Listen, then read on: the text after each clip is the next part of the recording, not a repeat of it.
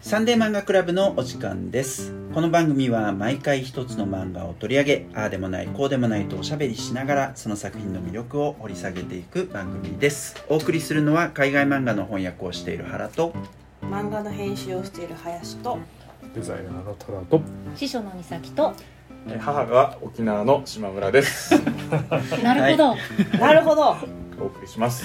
はい今回もこのメンバーで、えーお送りいたします。よろしくお願いします。はいはい、えー今回は誰がどんな漫画を取り上げてくれるんでしょうか。はい私、えーここ2回連続ゲストで出てる島村がえーっと言いますね。タイトル長いですけど沖縄で好きになった子が方言すぎて辛すぎる空えぐみさんの漫画を取り上げます。はいどんな作品なんでしょうか。はいこうタイトルちょっと長いんで「おきつら」というらしいの。おきつら。おきつら。えー読みますが、えーこれそ、えー、空えぐみさんの、えー紹介なんですけれども、まあ、2011年にデビューして4コマ漫画を、えー、と週刊、えー少年ジャンプなどで発表してたそうですで、おきつらはですね、2019年5月にツイッターで、これまた長いんですが、沖縄で好きになった子が方言すぎて何を言ってるかわからない話丸のタイトルで発表されうん、新潮社のウェブコミックサイト、クラゲバンチにてうん、2020年10月から連載開始されました。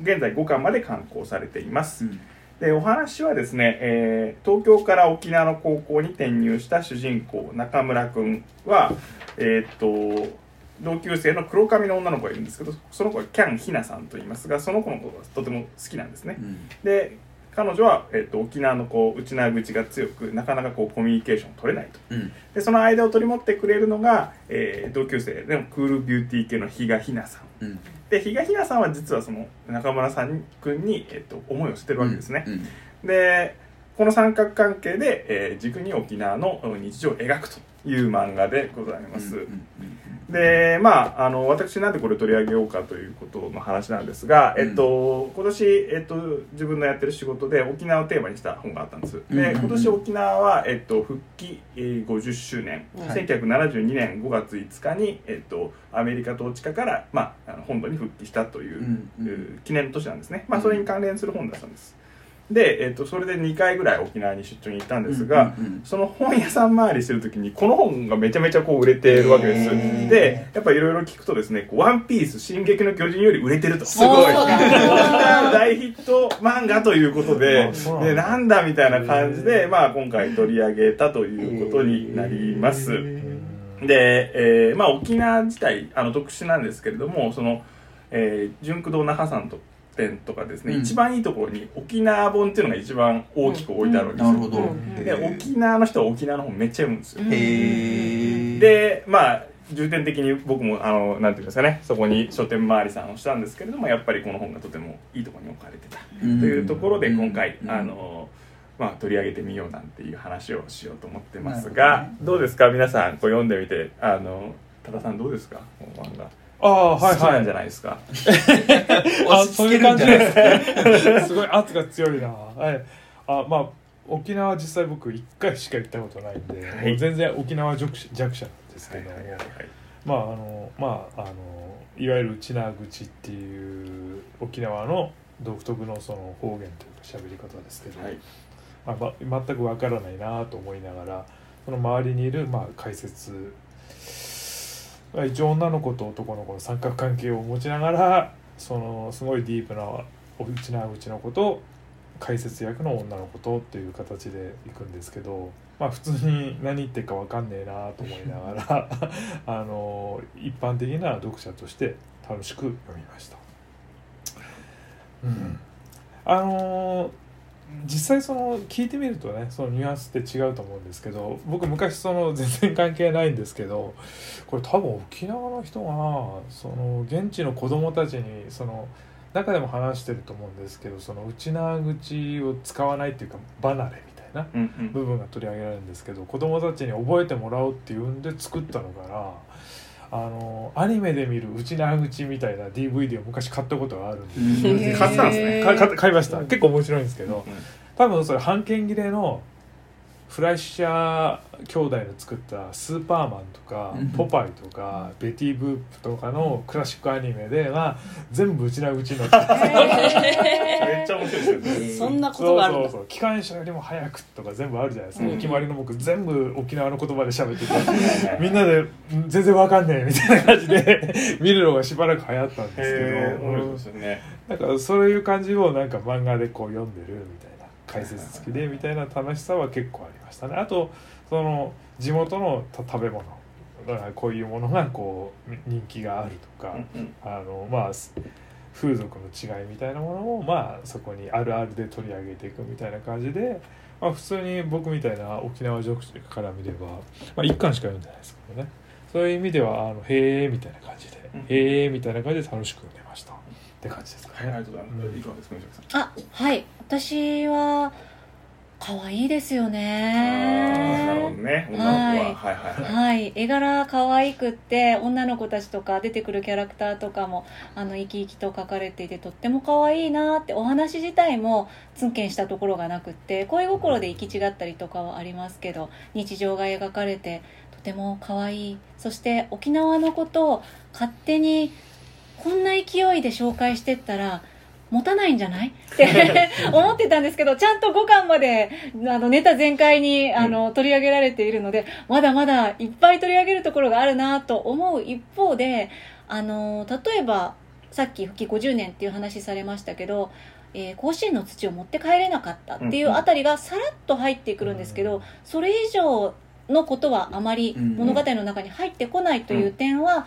意識してそういうところをコントロールされてるのかなと思いました。それがこの作品の可愛いなとかあの誰でも入っていきやすくって楽しいね。なんか、あのみんなで沖縄でキャッキャってやってるのがどう暇だから海に集まるとかそう言われてもそれすらも楽しそうに見えるっていう魅力あふれる作品にそのなんていうか要因の一つかなって思いました、まあ、とりあえず指笛はやってみました。吹けました？僕もやりましたけど。え吹けませんでした、えー今のところまだです、はい、うん。意外と分かりにくく吹けないですよね。うん。は原さんどうですか？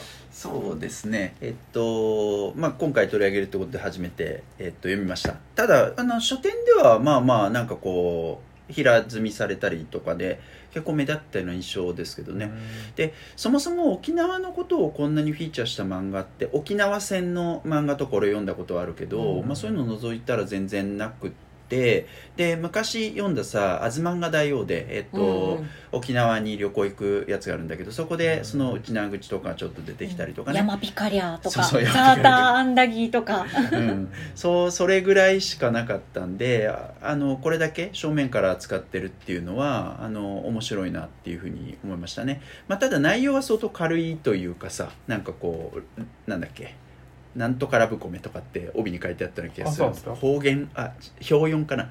えっと方言ラブコメ。駆け抜ける方言ラブコメ駆け抜ける。ああそういう感じですまあそういう感じ。ね。まあ確かに言われやすいなだよなっていうところかな、うん。だからなんかもうちょっとそのねさっきの美咲さん言ってたけど歴史の部分とかもっと掘り下げていったら俺的にはだよ。うん。あのもっと面白いなって思うところあるけどでもそうすると作品が重くなる可能性は相当高いんでそれがいいのかどうかは分かんないですけどね、うん、で俺は沖縄に行ったことがないので行ってるとねもうちょっとなんかこう、うん。あこれね？みたいな感じはあるかもね、あるあるがね分かるようになってくるでね。うん。で俺昔さテレオペをしたしてたことがあってテレフォンオペレーターを、うん。その時にあの電話番号案内のテレオペだったんだけど、うん。日本全国からあの電話を受けてたんで、うん。沖縄からかけてくることがあって、うん。でうんあえてそういうことを意地悪でやるような人もいたりする。そういたずらする人とかもいるんだけどさ、うん。それは本当によく分かんなかったよ。ね ディープすぎるみたいなね。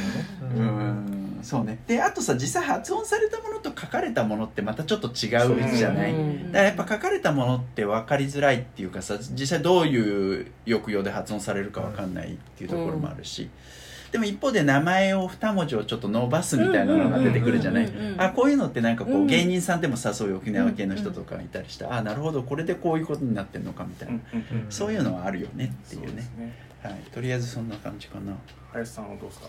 いやーシンプルにキュンとしたさ。キュンとしたか。いやなんか1話なんか本当にしんなんかこのタイプのやつってあるじゃないですか。何々さんは何々シリーズ。はいはいはいはいはいはいのなんか亜種かなぐらいに思ってたので、なんかし1話あなるほどこういうあるある系ねって思ったら、うんうんうん。最後に「お前三角関係なんかい」みたいな 立て付けはやっぱすごくあなるほどって思いましたね。うんうんうんアイディアが素晴らしいと思いました、うんうんまあ、あとは、まあ、バンチさんこのレベルのうんうん。話になるんですけど方言も強いんですよ。あそうなんだ。えーそれは知らなか。ったあれはあれはまだ群馬を知らないとか。ああのてか。あのバンチさんの特徴だと思うんですけどど。1個ヒットしたら類似作品めっちゃ作るんですよ。はいはいはいはい。で多分他にも滋賀とか京都とかなんかあってその中の一つだと思うんですよ、あなるほどなるほやっぱどノウハウがすごくしっかりしてるとそ思いま面白い。いいですね。私これ全都道府県でやればいいのにって思ってた。バンチさんはやっとるるやん、うん、だからその再生産力が強いんですよねバンチさんなるほはど。その中のやっぱそう。ヒットって感じで。すかね。北海道のやつはジャンププラスかなんかであるじゃない？なんとかが生ラーメン恋みたいなああそうそうそうそう。あそうでも多分ヒットして量産してたのは多分バンチさんが初めてだ。と思いますうんなるほどねうんなんかあとはねなんかいやまず本当この設定がすごくいいなと思ったし、なんかそれの勝ちやなって思いうんうました、んそうですね。うん。まあ、あとシンプルにそのやっぱあるあるとしてなんかサクッと読めてすごく好きだった、うんうん。ありがとうございます。なんだっけ？サタンダギもなんか割れてるやつのが人気とあと加盟加盟攻撃とかね、うん。うん。うん。とかはあとなんかその沖縄のカラッとした感じもなんかエモエモにいい感じに評価できてるのがなんか本当ラブコメとしてなんかなんですか？硬い硬いぞって感じがしますねなるほどね。ちゃんと。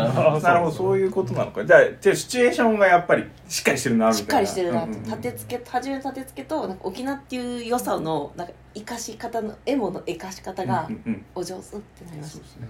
そう。だからなんかあのそうなんですよね意外とこうポッと置いた時にこのまあ沖縄を舞台にしたララブコメで今最近流行ってるのが方言を巡る話なのかなっていう話もあるし、てかそその一挙多分出ないんですけど、うん。実はこの作品、うん。ではいえっ、と3分でわかる沖縄漫画の歴史っていうのをちょっとやろうあーすごい。おおはい。3分。ファスト漫画。いやファスト沖縄漫画。ちょ超ざっくりで多分怒られると思うんですけどあいえいえで沖縄が復帰されたのが1972年なんです、うで実はそのポップカルチャーにおける沖縄ってここが始まりなんですよ。なるほど。だから50年しか経ってないんですね、うん。で例えばあの早い動きで言えばあの木名小吉のチャンプルーズのハイサイおじさんっていうのを、えっと、細野晴臣さんとかがこう発見して、うん。えっと、ちょっとこうヒットさせたりとかするとこから始まるんです、うん。で、えっと、漫画で言えばですねあの劇画とかで、うん。要は要はその政治的な場所なので、うん。そういうものをまとった登場人物としてゲストで出てきたりするわけですよ、なるほど沖縄から来たんだこいつはみたいな、うん。で例えば、えっと、ブラック・ジャックとかちょっと後になるんですけれども、うん。3回ぐらい沖縄を舞台にした話があって、やっぱり基地の問題だとか、うん。その環境問題の話をまとった話として出てくるんですね。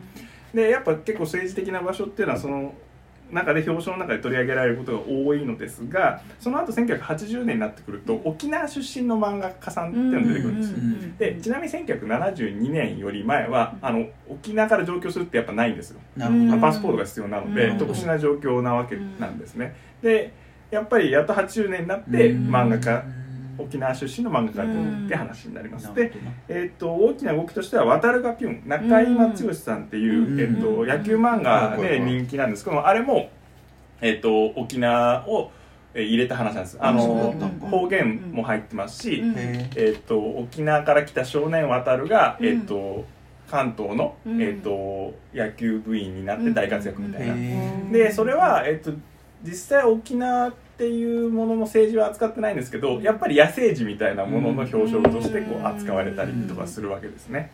でその後に、えっとこえー持ってきました「ホテルハイビスカス」これ映画になったんですけど、うん。えっと中曽根美子さんっていうのがモーニングでやってた沖縄の、えっとホテル。うんホテルハイビスカスに、うん。えー、と来るお客さんとその沖縄の人たちの、まあ、こうギャップのあるやり取りがちょっと面白いみたいな話で。でこれは、えっと沖縄の基地の話とか、うん。あのお父さんが、えっと米軍うん。の、えーべえっと軍人とかそういう話もあとフェンスの話もか沖縄基地を隔てるフェンスの話が入ったりだとか。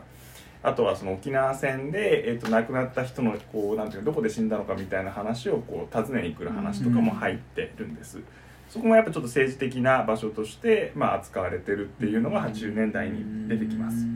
で1990年になると戦後世代の沖縄の人たちが自分たちのカルチャーを面白がるっていう流れが出てくるんですで面白いんですけどコミック沖縄っていうのが出てたんですよ、ちょっとだけ、コミック沖縄。はい、はい。沖縄出身の作家たちが作る沖縄の漫画っていうのが出ててでそれが1900これが86年から始まっていて、86年なんだはい、始まってるんですよ。でから出た作家で、えっと非常に、まあえっと石川潤さんとかがあの面白いって言ってたのがこの「やんばるバンバン」っていう漫画で、えこの話になってくるともうやんばるって沖縄の中ではその北の方で、えっとこう緑が深いとこなんですけれどもそこで、えー生きるう少女のなんていうのかな日常みたいなものをこうほん。わか書くみたいなものがあって、まあ、ある種沖縄っていうものをなんか自分たちの外の目線みたいなものもこう内面化して面白がるみたいな人たちが出てくるっていうのが90年代だったんですね。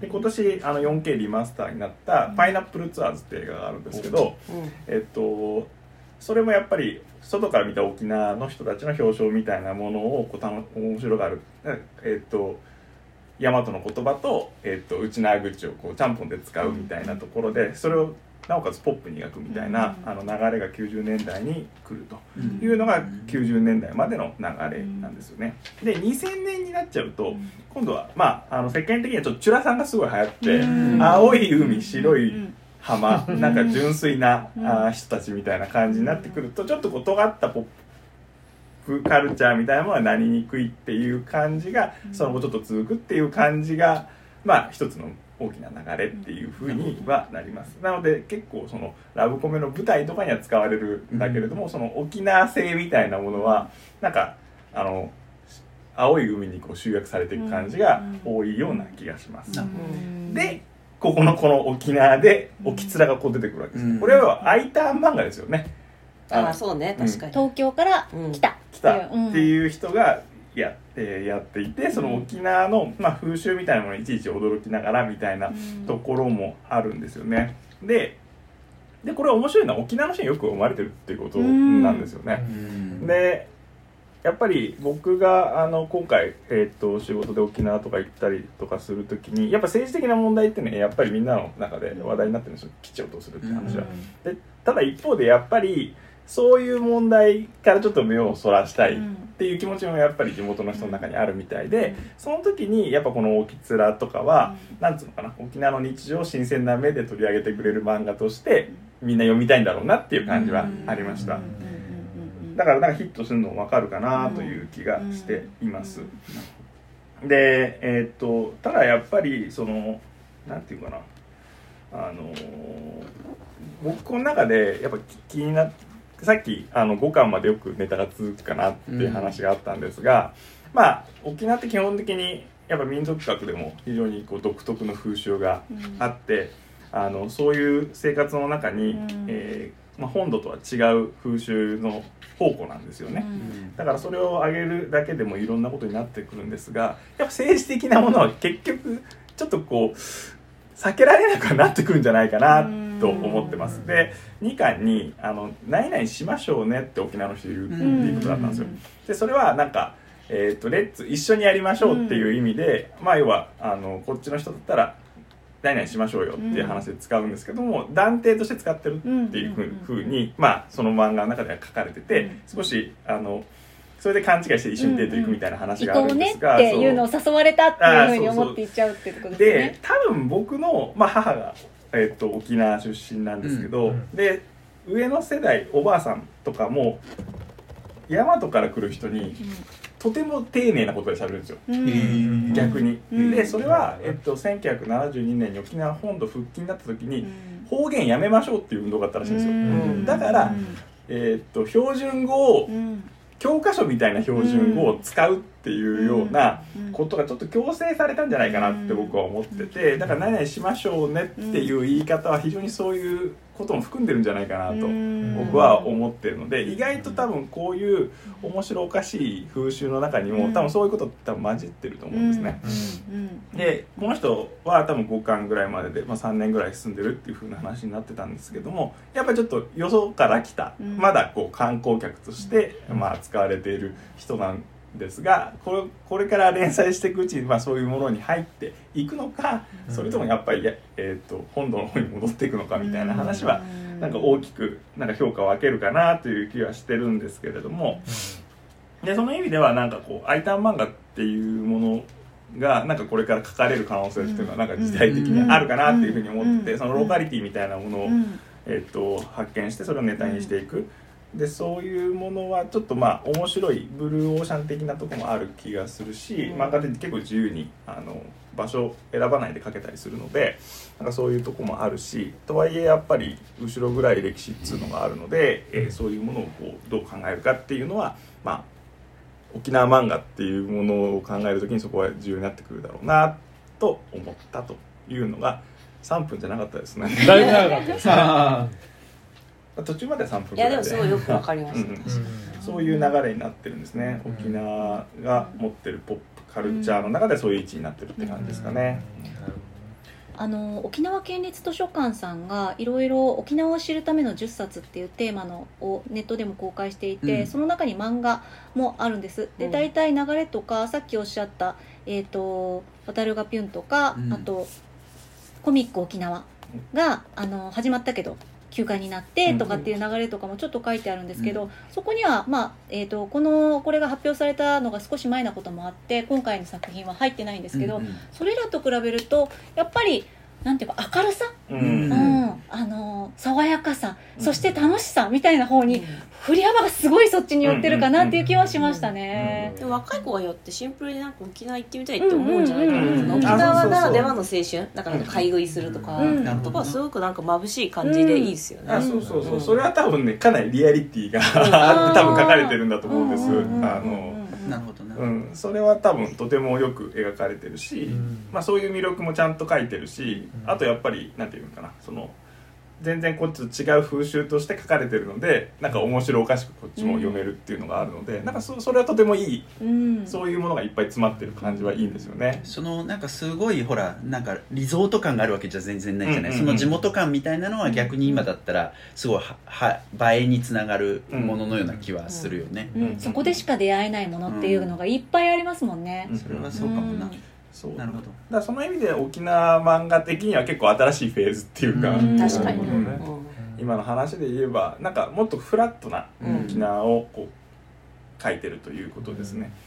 なるほどな。で地元の人もまあなんかねいつずっとこう政治的なものをこう考えてるわけじゃないので、まあ、こういう漫画もあっていいし、うん。癒されるっていうのもあるうん。そうですねで今回あの僕沖縄行った時にまたちょっとまた違うあの面も見たような気がしてなんかうんお笑い米軍基地っていうライブも見たんですよ。うん。でお笑いが結構沖縄はあの2団体もあるんですよそのあの事務所が。吉本みたいなやつがああるそうですそうそうそうそう、うん。吉本松竹みたいな感じで、うん。なんか R なんだ RKB ってかな。なんか、うん。あの2つあってうん。一つのグループがそのえっ、と演目であのライブでえっ、とお笑いえー米軍基地っていうのがあってで政治的なもなんかニュースペーパーってあるじゃないですか、あのお笑いグループ。時事ネタを笑わせるやつで。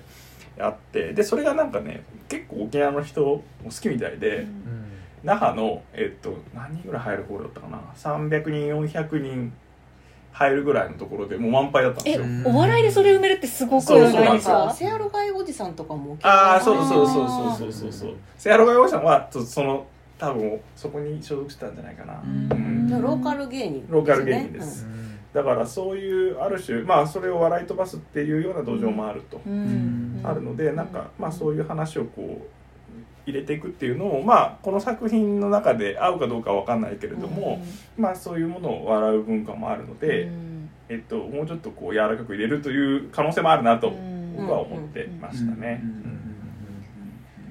他の地域とかってそん。な北海道とか売れてるん。ですかでもなんまあやっぱ地域ご当地もなご当地で売れるってまあそうなんかよく営業が言いますよね。確かに。それはそうですね、うん。自分の地域でよそから特にそのさっき I ターンっていう話がありましたけど作家さん自体もよそから来た方が、うん。こここんなにいいねすごいね嬉しいねっていうのをこんなに書いてくれたら嬉しいと思いますよ。ああ嬉しいですね、うんうんなんかどっちかっていうとさほらあの鳥取とかさあと岩手とかさうん。なんかもうもうちょっと別のフレームの漫画みたいなのが田舎ディスみたいな。いやいや、ディスというよりは、だから、あの、田舎、その地方で、えっと、出版社とかがお金を出す形式じゃなくて、うん。地方自治体がお金を出して、んその地元の漫画家さんたち、まあ、必ずしも有名じゃない漫画家さんたちも含めて、うんさらに新人の子とかも含めて作るみたいなものの方が結構、うん。目についてた印象だから、うん2010年代とかかな。あの陶器のヤクモのマグカップの作品はあの田島田島ですっけ陶器の町のうん。あのそういう、えー陶器に取り組む子たちっていうののピックアップのされ方でアニメとかにもなっているので地元の取り上げ方としてはいろんな方向性があると思うんですけど方言っていうのにこんなにスポットを当てて、しかもなんていうかヒットしてるってすごいですようね。ん。すごいですね。うん。多分今沖縄の那覇の人たちのこう若い人たち全然方言こんな喋れないと思いますよ。あでもなんかあの若い子ほど喋んないって言いますよね、うん。なんかちょっとダサいってあるらしい。作中にも書いてありましたね。あの、うん主人公のあのヒロインの子はすごくすごくそのネイティブというか、うん。な子だっていうふうに書いてありましたね、うん。そのこの今年出たその「デイジ・ミーツ・ガール」という漫画があるんですが、うんこれも沖縄の、えーこれは沖縄の人の、えー、と作家のさんなんですけれども那覇の女の子っていう設定なんですが、えっと全然方言喋んないですからねああ、そうなんだ。これ多分これ結構リアルなあの沖縄のこれも女子高生が主人公なんですけど、えー感じなんじゃないかなと思いますね。でやっぱうちのおばあさんとかはもうかなり聞き取れないぐらいのレベルでしたね。あうの作中でそのおばあちゃんと付き合いがあるかどうかみたいな言いあーそうですね。方がされてましたね。うん。だからおばあちゃんと接することが多い人はハイパーなまる。う、うん。ん島村さん的なその内な口レベルはどれぐらいなんですか？2ぐらいですね。2わかんないです。うちのうちの。全体が分かんない。10の2えリスニングは結構できるぐらいですね。あリスニングはできるはい。なるほどね。えーリスニングができるぐらいですね。でうちのその、まあ、子供の頃の記憶なんですけど、うん。えっとうちの母が、えっとうん。うちのおばあさんも死んでるんですが、うん。えっと電話をしててもううん。スーパーもう方言です。あー。電話すると出るよね。そう。でえっとたんですよ。よ夜中結構喋ってて盛り上がってんなみたいな感じで思っててで次の日のあの母親に「あれ何を喋ってたんだ?」って言ったら「うん。いや父親の愚痴だ」と。うちの父親はあの川崎の人間なのであの分かんないわけですよ。隠語だ。そうそうそうそう隠語で。なんかそういうこう方言ギャグもあるなみたいな感じですかねということでね沖縄に行きでもたくな皆ってますかね。さんもさ、うん。どっち派ですか？ヒロイン2人いますけど。あな何ちゃんと何ちゃんだっけ？えっとキャンちゃんとキャンちゃんと比嘉さん。比嘉さん。俺も沖縄でめ圧ちゃくちゃ倒的に比嘉さん。わかる私も比嘉さん私も圧倒的に比嘉さん。比嘉さんがよく書いてません？比嘉さんが好きになる書いてますだからやっぱ応援したくなるのはは。比嘉さんだからみんな身長がね割と比嘉さんがたくさん書かれるから。感情移入しちゃうよそうね。ねでも5巻だか4巻で新しいの出てくるんあそう。新キャラ？新キャラ。しかも東京っていうかねあのあ本土の方からやってきたで僕この手の漫画そんなよ読まないんですけど。そう意外。なんか訓練してきたとかめちゃくちゃ意外だなと思いまなんしたか性格変わったみたいな。そうそう丸くなったんかみたいなそうそうそう。いやでもなんかこういう漫画にしたら結構セオリーなんですか？この、まあ、三角関係っつうのはうーんまあでも三角関係っていいよね。ぼやっとしちゃった。あいやなんか量産されてるのはなんかこうもう型あるのかなと思ったんですけどこのこの手の漫画って。そうではうないーんまあなんか全部私も見てるわけじゃないからうん。何とも言えないけどでもやっぱ長期連載化したらやっぱライバルになりその動きがうん。感情のうん。防戦のがいっぱいある方が話続くんじゃないかな。うん。まあそうっすよね単純に。でそのお話がすげえあるわけじゃないですじゃないですかこれ。うん。まあ沖縄あるあるがこう、うん。あるある漫画ね。ねあのいっぱい取り上げてっていう感じなんで、まあそうだね。だからあるあるの中にそこが入ってるのは聞いてるっていうかね、うん。うん。それはそうじゃない。であと組み合わせじゃない？そのなんていうかちょっとそのきなんだろう。気が強そうな見た目のルックスの女の子うん。と、そのなんていうか。ギャップね。だけど純粋みたいな。うんでなんか通訳になってるっていうのもまたまた一つきそうますよね。そうそうそうう。ん。若干なんかねぼやかして翻訳するみたいな。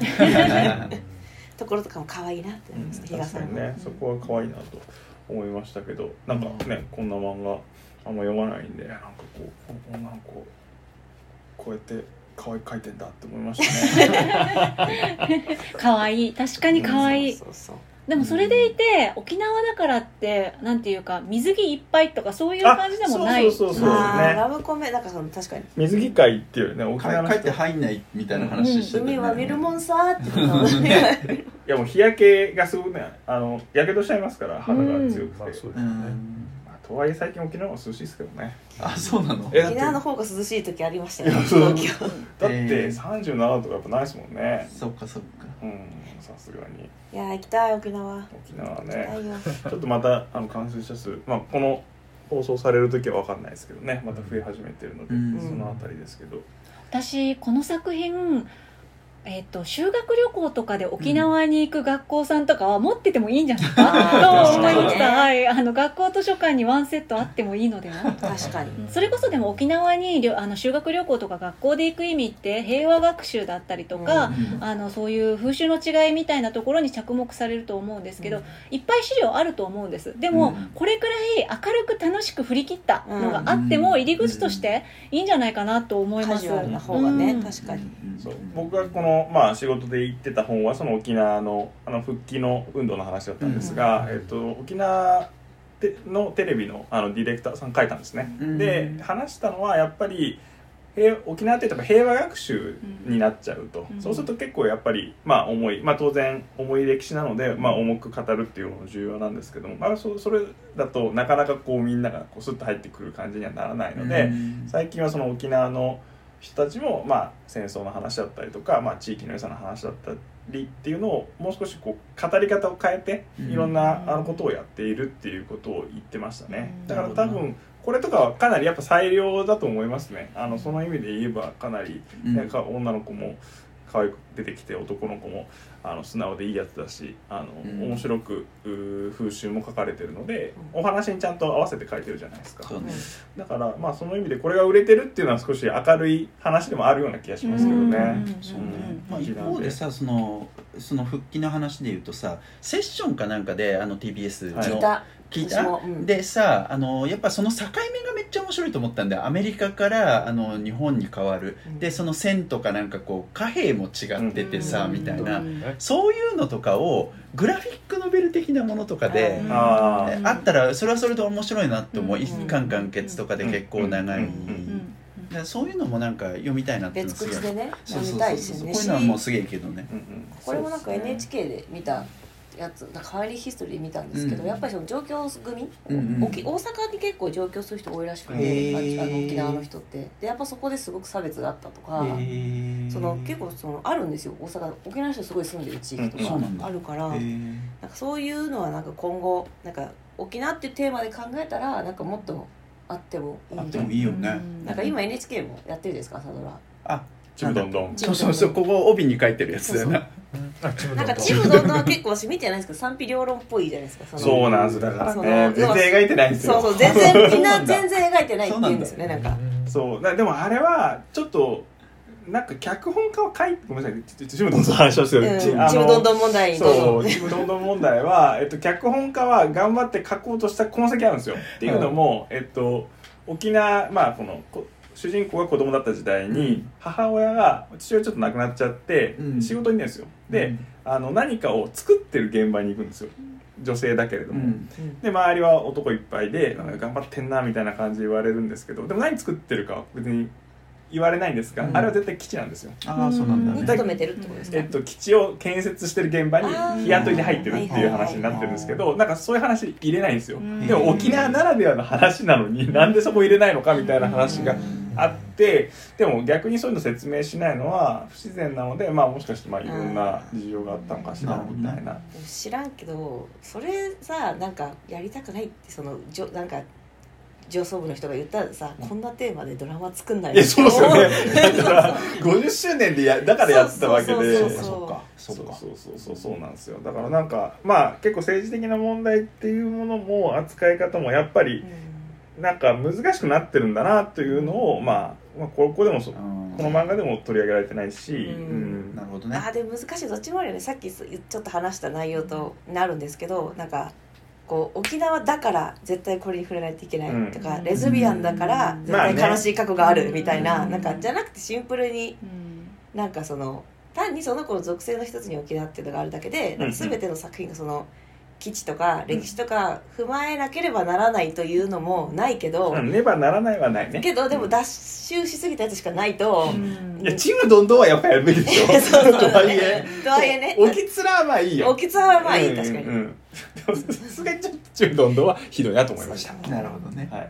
あもっと沖縄もねなんかまだ掘りがいあるって感じしますよね。フロンフロンティア感がある、うんでなんかまあちょっと沖縄でまあちょっと別なメディアになっちゃうんだけれども、えっと、復帰の話とかをもうとても魅力的に書いてるのは、えっと、新庄さんのあの宝島ってああ。の、小ちょっと前に話題になったうん直木賞取ったのかな、うんあれがめちゃめちゃ面白いそうなんだ。のであのへなんていうのかな？あの冒険ものとしても描けてるし、沖縄のその統治下うんの話をとても生き生き書いてるんですね。あの基本的にこう沖縄の人が、えー統治下だとなんかかわいそうみたいな話になるんですけど、うん。全然その米軍の基地に入ってなんかこうビビあの商品とかこうぬ盗んできたりとか、ね。それを売りさばくみたいな、なんかそういうちょっと野蛮なあの魅力もありますのでなんかぜひ、えー、と沖縄の本があの読みたいと思ったらその宝島。そして私がやったイーストプレスから出てる「サンマデモクラシー」という本があるのでサンサンマデモクラシー。というのがあるので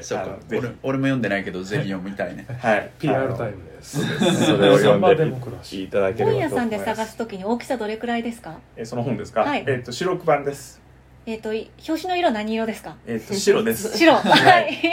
何コーナーに行くといいですか？えっ、とノンフィクションでえっ、と波製です。ソフトカバーです。はい。はいなんでそれはなんか沖縄のその統治下の時にで起きたサンマの関税をめぐる裁判なんですけど、へえっとで、えーそれがとても不当に多く多く取られてたとあいうところで裁判を起こした魚屋のおばあさんがいてで、えっとそれが裁判勝つんですけどその後の裁判をアメリカ政府によってやめさせられちゃうんですよ。その後あのおばあさんだけにお金払って他の魚屋さんうわめっちゃよくあるやつ。そう。そう変えちゃうんですよ、うん。でそれに向かってまた立ち上がると。それと復帰運動が重なり合ってとても大きなうねりを、おい普及運動にも絡んでくるんですね。そう大きく。面白そう。サブタイトルもなしですか？えっと千えっとなんだっけな。自分で忘れちゃったな、えっと、おばあが起こしたビッグウェーブみたいな ふわっとしちゃった。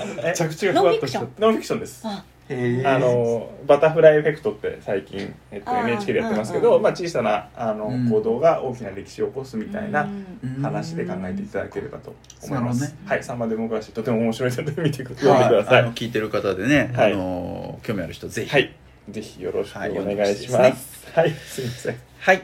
そんなとこですか。はい、失礼します。はい、えー、とそれではですね、えー、と今回は、えー、と空えぐみさんはいの沖縄で好きになった子が方言すぎて辛すぎる、えー島村くんのおすすめ作品を取り上げました、えー次回なんですけど次回は原のおすすめ作品ということで、えっと、山田風太郎原作勝田文さん漫画「えー風太郎付箋日記」を取り上げたいと思います。まあ、そろそろね、そういう時期だということですね、夏のね。はい、えー、ということで今回のサンデー漫画クラブはこれでおしまいです。以上、原と。林とただと美咲とえー沖縄が母が沖縄の島村でした。サンマデモクラシーよろしくお願いしサマます。デモクラシーよろしくお願いしますはい、また次回お会いいたしましょう。じゃあね。